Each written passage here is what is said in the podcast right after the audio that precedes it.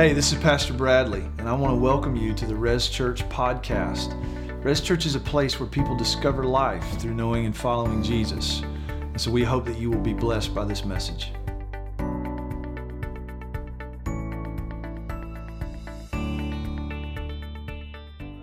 Well, let's get started. Nehemiah chapter 9.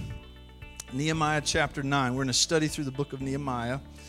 We're going to pick up where we left off two weeks ago. Last week was our Vacation Bible School Sunday, and that was amazing. Great job to Andrea and all of our volunteers. That uh, just it was a fantastic day. In the water park Sunday night, three people were baptized. Can we just give the Lord thanks for that? It's such a good night. Amen. Nehemiah chapter 9. I'm going to start in verse 32. Nehemiah 9, verse 32. We're kind of jumping into the middle of a particular event in this story, uh, and I'll give you the context after we read. Verse 32 The priest Ezra is praying, and so he comes to the climax of his prayer and says, Now, therefore, our God, the great, the mighty, and the awesome God who keeps covenant and steadfast love, let all, not all the hardships seem little to you that has come upon us, upon our kings, our princes, our priests, our prophets, our fathers, and all your people, since the time of the kings of Assyria until this day. Yet you have been righteous in all that has come upon us, for you have dealt faithfully, and we have acted wickedly. Our kings, our princes, our priests, and our fathers have not kept your law or paid attention to your commandments and your warnings that you gave them even in their own kingdom and amid your great goodness that you gave them, and in the large and rich land that you set before them. They did not serve you or turn from their wicked works. Behold, we are slaves this day in the land that you gave to our fathers to enjoy its fruit and its good gifts. Behold, we are slaves, and its rich yield goes to the kings whom you have set over us because of our sins. They rule over our bodies and over our livestock as they please, and we are in great distress. Because of all of this, we make a firm covenant in writing. On the sealed document are the names of our princes, our Levites, and our priests. So here's the context. Uh, you might remember a couple of weeks ago from Nehemiah chapter 8 the wall is complete uh, Jerusalem, the city of Jerusalem, has been lying in ruins for about 150 years, primarily because of Israel's sin against God. God allowed calamity to come upon the people of Israel. And so the city was lying in ru- ruins, but God uses this guy named Nehemiah, who's really kind of a nobody, to rally the people of Israel together and rebuild the wall. And so they finish that. And in chapter 8, they gather together some 40,000 people in the city of Jerusalem, and they ask Ezra, the priest, to read from the book of the law, the law of Moses. You think of the first five books of your Bible, okay? That's what they were reading from. And as they read, as Ezra reads, the people start to weep and mourn. The reason they weep and mourn is because what became clear as they read from the law was how much law they had broke. You with me? Don't despise the law. Okay? Now I'm talking to us now. Don't despise or dismiss the law of God because in it the holiness and righteousness of God is revealed. The beauty of God. The law not only tells us how life with God works, it reveals his beauty and worth and his righteousness right? And, and but here's the problem with that is that when the righteousness of god is revealed our unrighteousness is exposed. When the holiness of god is revealed our unholiness is exposed. And that's why the people started to weep can, can, let, me, let me just insert this little parenthesis right here your biggest problem and my biggest problem is not the marital issues we're going through right now, the financial issues, the health issues that we're going through right now, what's going on in our country right now. That's not our biggest problem. Our biggest problem is God.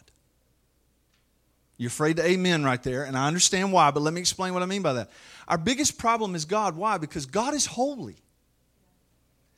and we're not on our own. Our, that's our biggest problem. You, it, it, the issue between us and God has to be resolved. Otherwise, the only end for us is death, right? So when the law of God was read, the people started to weep and mourn. But then Ezra and the priests and the Levites, they said to the people, Don't cry, don't weep, because God has been merciful to you. God has been gracious to you. So instead of weeping, celebrate. And that's exactly what they did at the end of chapter 8. They, they, they celebrated the, what's called the Feast of Booths for about seven days. And then they entered into this season of worship and fasting that lasted almost three weeks, about 24 days, right?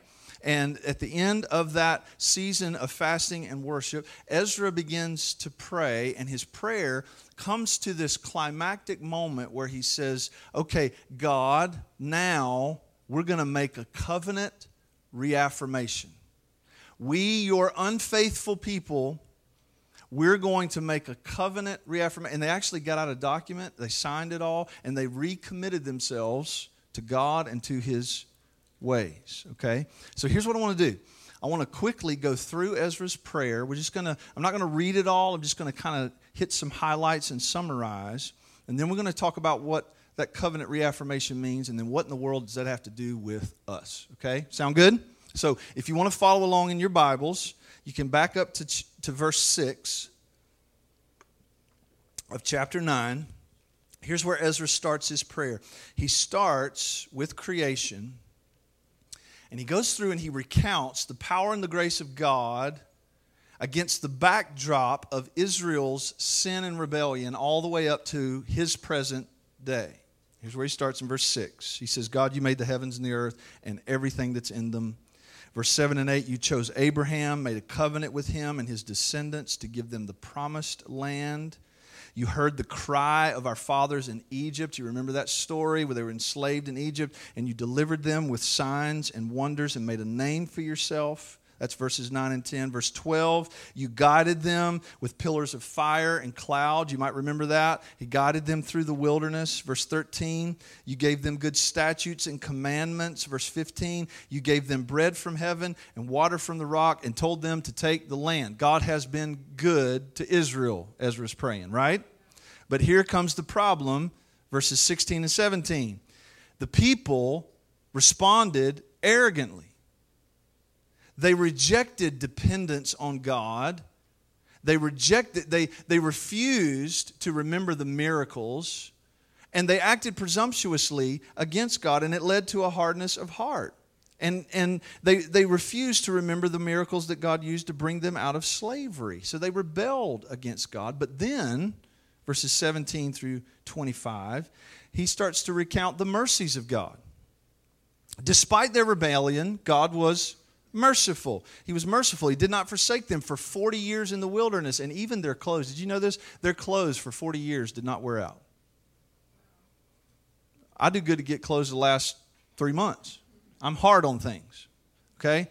40 years their clothes didn't wear out, in addition to the manna, God's goodness to them. In verses 22 through 25, he was good and kind to them. He multiplied the nation and empowered them to overthrow fortified cities and take the promised land. But then, we, are you getting the pattern now? They rebel again. They sin again. Things kind of ramp up. And their blatant disregard for God's law, they even start to kill the prophets he sends them to warn them. Ezra is just recounting all of this.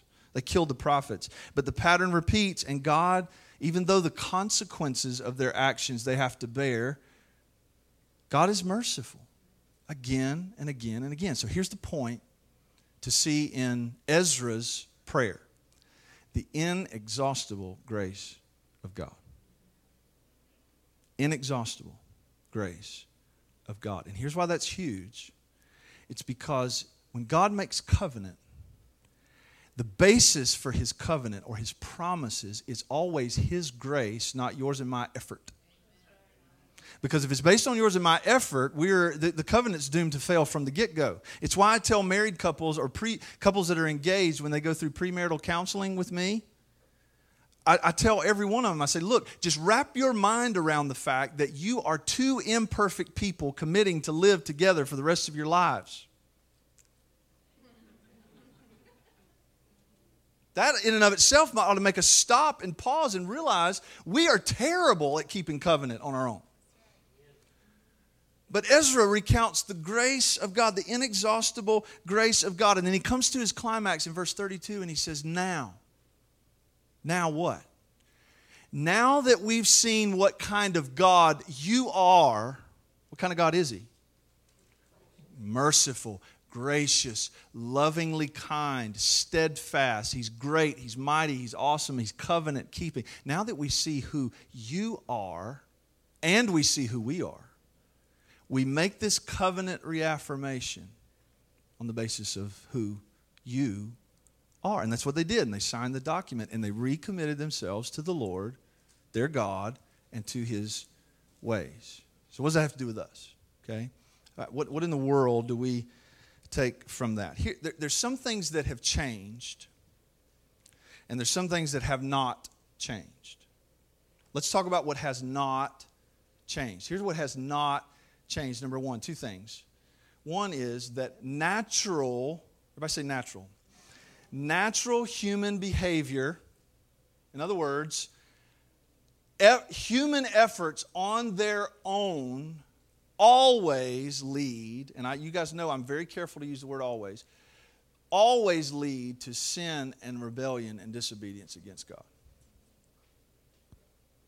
On our own, we fail. You might get it right three out of 10, four out of 10, seven out of 10, but relationship with God is not like horseshoes and hand grenades. You just got to get close. You, you with me? A holy God demands perfection. Get your mind around that. He's not sweeping things under the rug. And natural human behavior, in our own strength, always leads to sin and rebellion against God. That has not changed. Here's the other thing that has not changed we worship the same loving, kind, merciful, gracious God that Israel worshiped. Okay? We worship the same God. He's the same yesterday, today, and forever. So his covenant keeping nature by his inexhaustible grace is not, has not changed. So that's what hasn't changed. Here's what has changed between us and Israel in Nehemiah's day we have a better covenant. We have better promises. I'm going to read you scripture where I get that from in just a second. But we have a better covenant, we have a better promises because, listen, the covenant God made with Israel, though it provided mercy and forgiveness through the sacrificial system, it did not solve the problem of the human nature. What's our nature? What's our natural behavior? Sin and rebellion against God. That old covenant didn't solve that problem. So, Hebrews chapter 8, if you want to turn there. Hebrews chapter 8, verse 6. I'm going to read through verse 10. But as it is, Christ has obtained a ministry that is much more excellent than the old, as the covenant he mediates is better, since it is enacted on better promises. For if that first covenant had been faultless, there would have been no occasion to look for a second. For he finds fault with them when he says, Behold, the days are coming, declares the Lord, when I will establish a new covenant with the house of Israel and with the house of Judah, not like the covenant I made with their fathers on the day when I took them by the hand to bring them out of the land of Egypt. For they did not continue in my covenant, and I showed no concern for them, declares the Lord. For this is the covenant I will make with the house of Israel after those days, declares the Lord. I will put my law into their minds and write them on their hearts, and I will be their God, and they will be my people. That's different. The law's not on tablets. God's standard, his righteousness, his moral, spiritual law, it's not on tablets. It's now in the new covenant for the born again believer, written on our hearts and in our minds. Which means what? If, listen, if natural human behavior, life on our own efforts, always produces sin and rebellion. That must mean that the Christian life is a supernatural life. With me? In other words, If you think Christianity is just this supplement you kind of add on, this religious add on to your life, you kind of tack it on, you know, to all the other efforts that you're making or the things that you're doing. That's not the Christian life. The Christian life is a supernatural life. Why do I say that? Because in Christ, we have been given a new nature. 2 Corinthians 5:17. I want us to read it together. 2 Corinthians 5:17. Therefore, if anyone is in Christ, he is a new creation. The old has passed away, behold the new has come. Don't read that as if it's only talking about, it's part of it, but it's not only talking about forgiveness, that your debt's been reconciled. It's talking about a new life, a new way of living, a new kind of life that, at least part of it, is we have a new nature. Something's different about us because of Christ. You know what that means? Now, this is going to jostle you a little bit, but it means for the born again Christian, it is wrong for us to refer to ourselves or think of ourselves as sinful people. Sinful people. As if, here's what I mean by that as if you and I have no power to overcome sin and live the righteous life. I'm sick and tired of this in myself. It's been a part of my life in the past too. And, and I'm, I'm sick and tired of seeing Christians walk around as though, oh, I'm just a sinful person. There's nothing I can really do about it. And we're just sort of holding on to God being merciful and kind. Maybe He'll sweep some stuff under the rug and let me skeet on by. That's not who God is. It's not why Christ died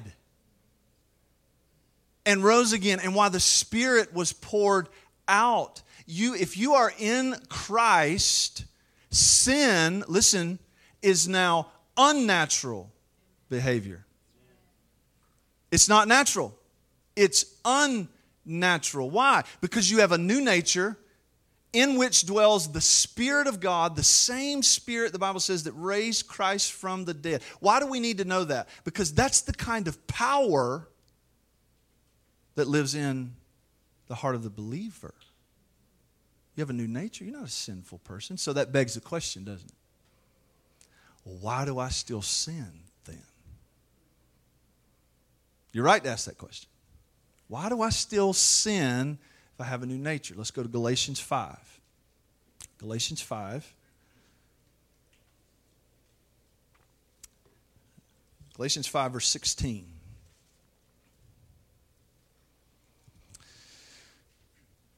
This is Paul writing, and he says, But I say, walk by the Spirit. Everybody say Spirit, please and you will not gratify the desires of the flesh. Everybody say flesh, please. For the desires of the flesh are against the spirit, and the desires of the spirit are against the flesh, for these are opposed to each other to keep you from doing the things you want to do. If you're a Christian and you sin, you've probably made this statement before. I didn't want to do that. It's not my desire, it's not my heart. Yeah, in the moment, you caved. But then there's that twinge in your gut. There's that just rancid smell in your soul where it's like, that's not. And you, you almost struggle to put words to it. Why? Because it's not natural behavior. If you're led by the Spirit, verse 18, you're not under the law. Now, here's what we got to understand what's the difference between flesh and spirit? Okay? Anytime in Scripture when you see Paul talking about flesh, the works of the flesh, walking in the flesh, okay, here's what he's talking about natural human behavior and effort. That's what he's talking about. You and me on our own, in our own strength. That's what he's talking about, in the flesh when he talks about spirit, he's talking about the Holy Spirit of God that we understand from Scripture is the one who actually brings about the regeneration of our soul through Christ, gives us a new nature, and now indwells every believer.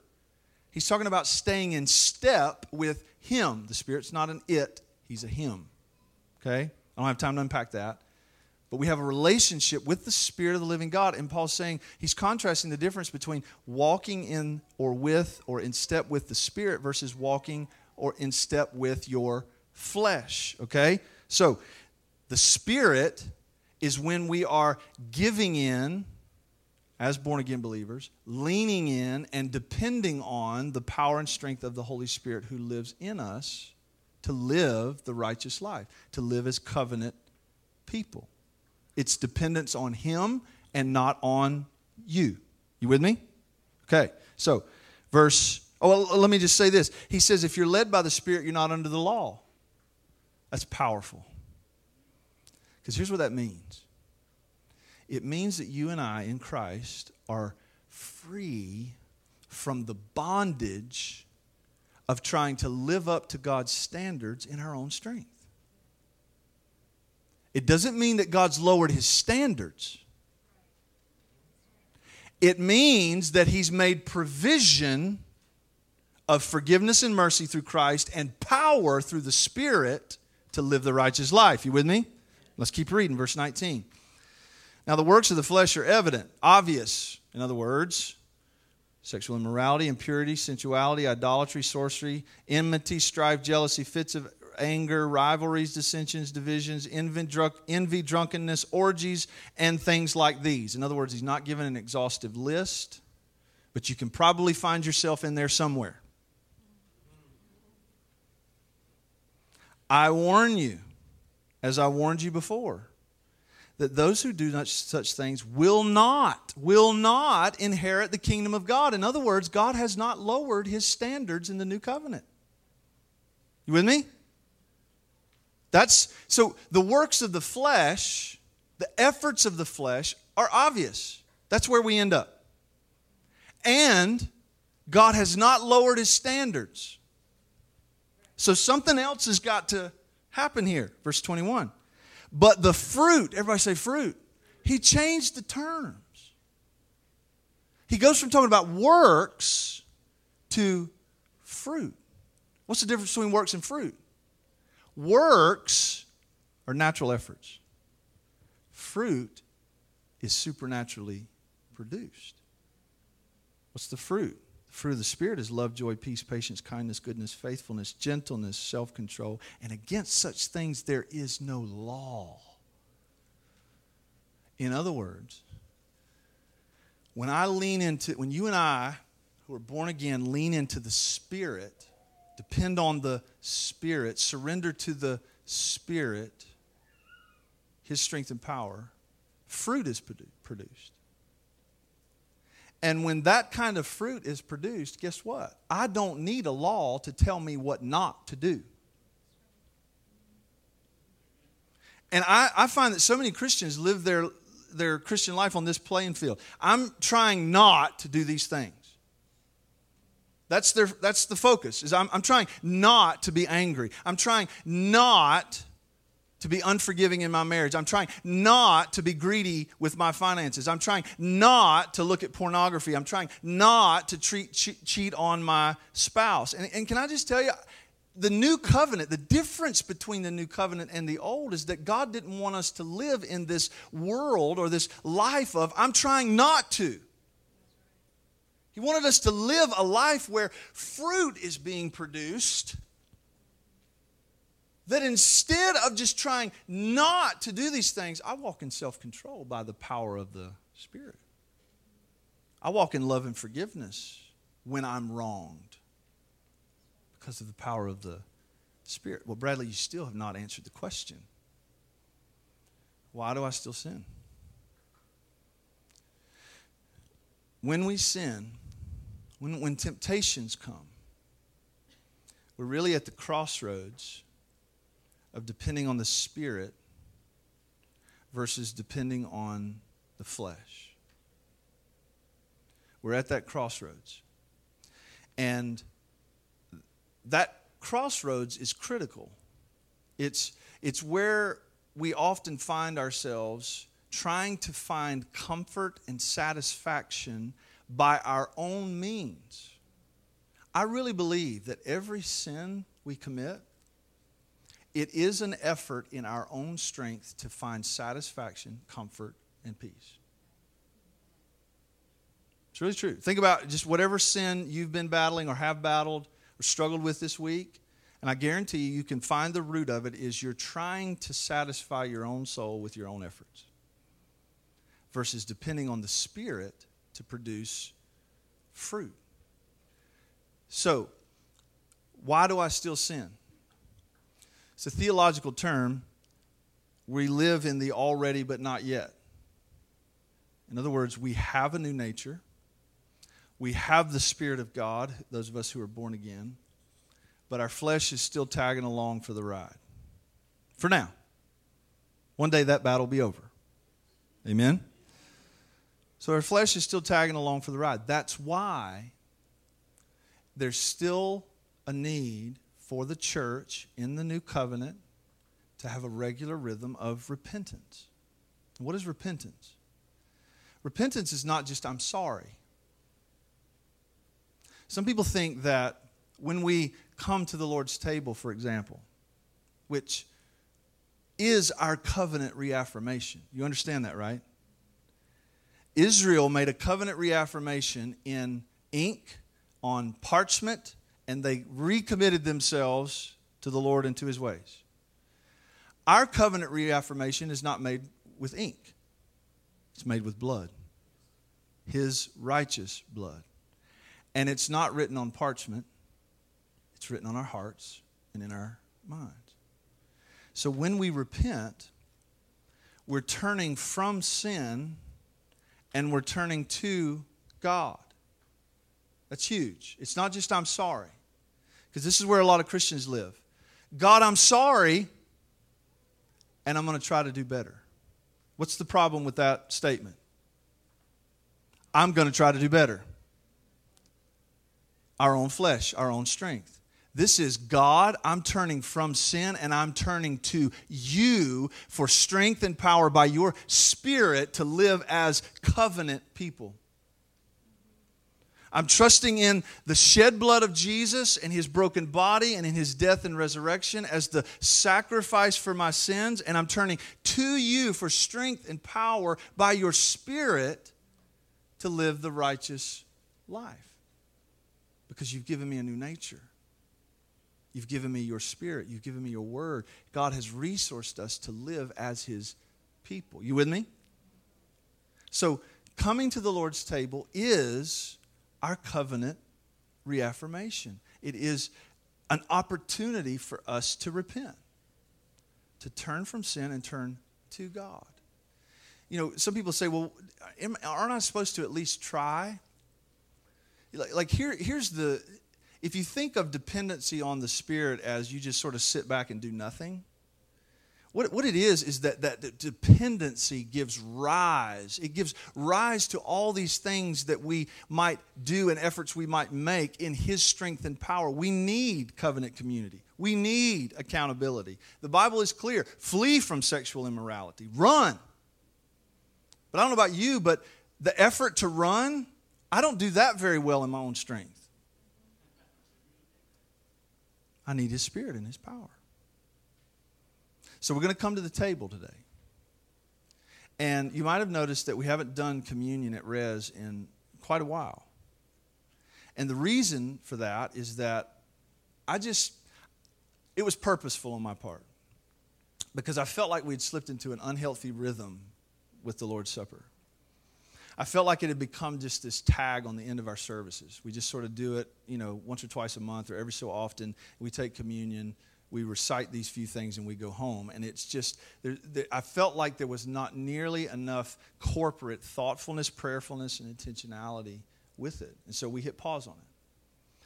And what we want to do today is we want to come in a spirit of repentance, recognizing what that is and turn to God, turn away from sin and turn to God, yes, for forgiveness and mercy, but also for power to live the righteous life because the covenants of God, the promises of God, are based on His grace, not our effort. You, you with me?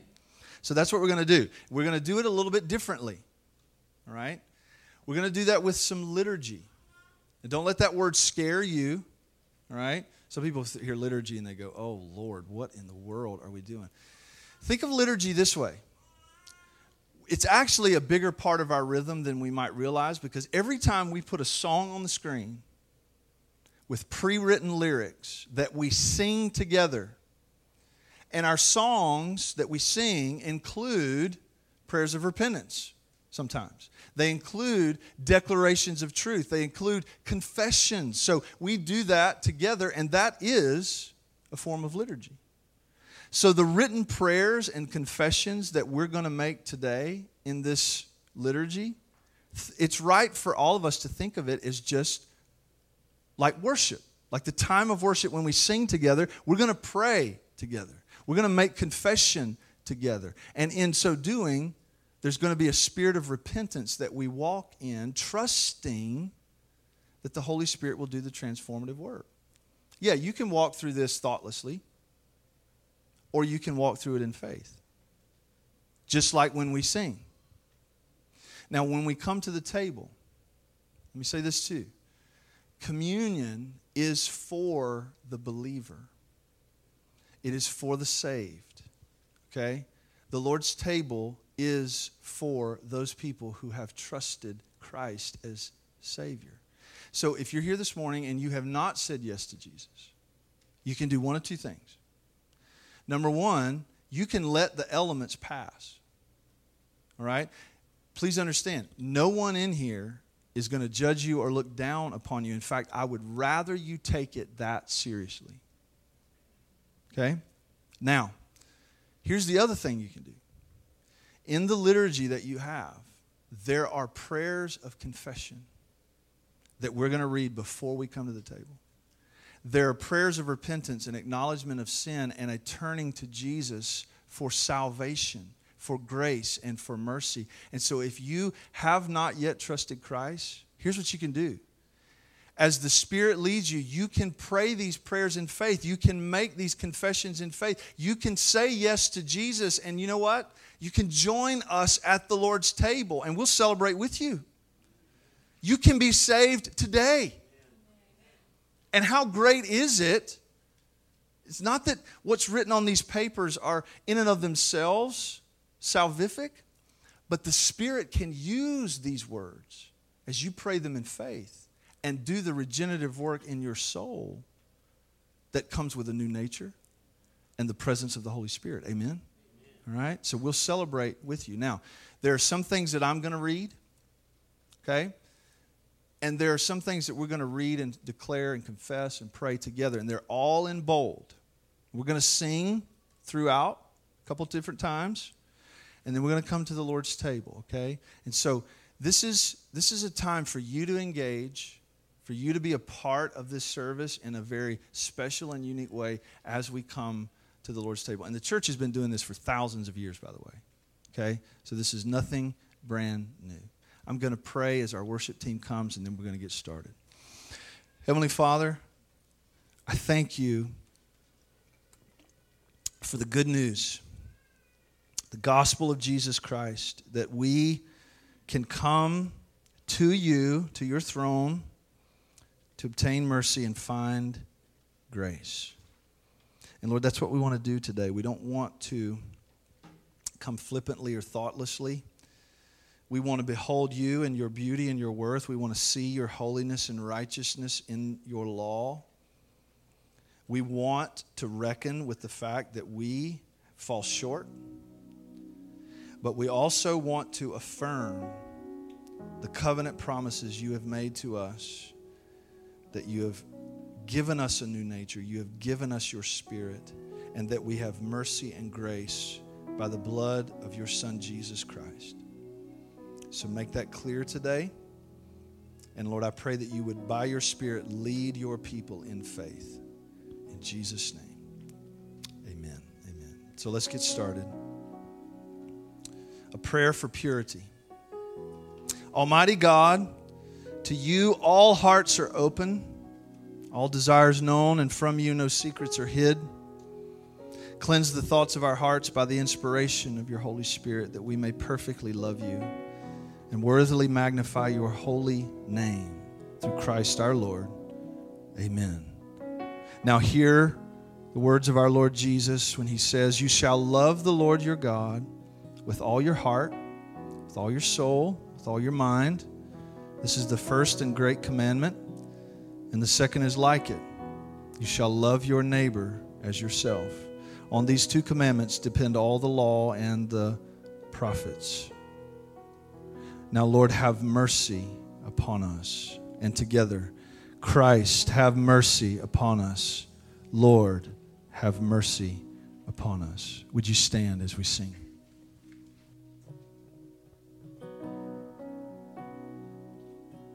Let's give thanks for the gospel this morning. Can we do that? Amen. Now, as you remain standing, we're going to read the Nicene Creed, and this is really just a way for us to affirm and declare how God has made himself known to us. That's what we want to do. And just a little asterisk there, you might notice it even uh, towards the end. We believe in one holy Catholic and apostolic church. And, and if, if you're not familiar with the Nicene Creed, I just want to let you know, ease your fears, we're not becoming Catholic, okay, by reading this. Now, that the word Catholic's a lot older than Roman Catholicism. That's not what we're saying. So don't go out here saying, oh, Resurrection Church is going Catholic. No, the word Catholic just means universal, it means general. So what we're saying when we declare that is that we're a part of a larger whole. Resurrection Church is not the only church in the kingdom. We're a part of the body of Christ. So that's what we're saying. We're a part of the, the church of Christ that is universal, that he said he was going to build, and the gates of hell won't prevail against it. Amen? All right, so that's how we're going to read that. Let's start. We believe in one God, the Father, the Almighty, the maker of heaven and earth, of all that is seen and unseen. We believe in one Lord, Jesus Christ, the only Son of God, eternally begotten of the Father, God from God, light from light, true God from true God begotten, not made, of one being with the Father. Through him all things were made. For us and for our salvation, he came down from heaven. By the power of the Holy Spirit, he became incarnate from the Virgin Mary and was made. For our sake, he was crucified under Pontius Pilate. He suffered death and was buried. On the third day, he rose again in accordance with the Scriptures he ascended into heaven and is seated at the right hand of the Father. He will come again in glory to judge the living and the dead, and his kingdom will have no end. We believe in the Holy Spirit, the Lord, the giver of life, who proceeds from the Father and the Son. With the Father and the Son, he is worshiped and glorified. He has spoken through the prophets. We believe in one holy, Catholic, and apostolic church. We acknowledge one baptism for the forgiveness of sins. We look for the resurrection of the dead and the life of the world to come. Amen. Now, I'm going to invite you as you're seated to pause for prayer. And what I want to invite you to do is pray for those that you know and love who do not know Christ. In fact, we had some people in the first service call those names out loud, and I'll trust you to use discernment about that. But let's just pause right now and pray. Call those names to the Lord. Pray for those people that salvation would come.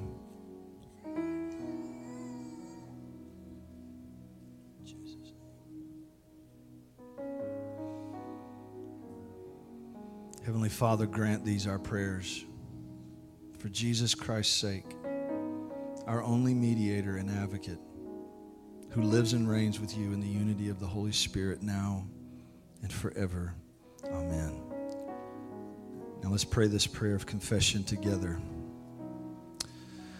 Most merciful God, we confess that we have sinned against you in thought, word, and deed, by what we have done and by what we have left undone. We have not loved you with our whole heart. We have not loved our neighbors as ourselves. We are truly sorry and we humbly repent. For the sake of your Son, Jesus Christ, have mercy on us and forgive us, that we may delight in your will and walk in your ways to the glory of your name. Amen. Now, if you're able, I will invite you to kneel. If you're not able physically, you can remain seated and just offer your personal prayers for forgiveness. Let's pause for that now.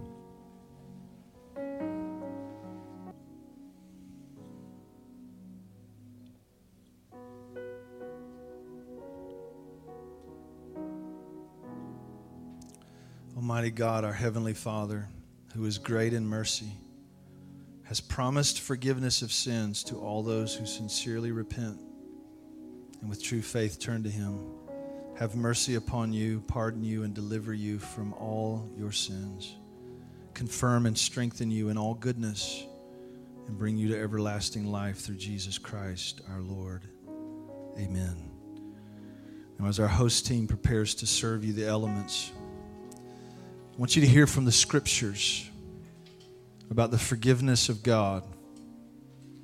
1 Timothy 1:15 This saying is trustworthy and deserving of full acceptance that Christ Jesus came into the world to save sinners.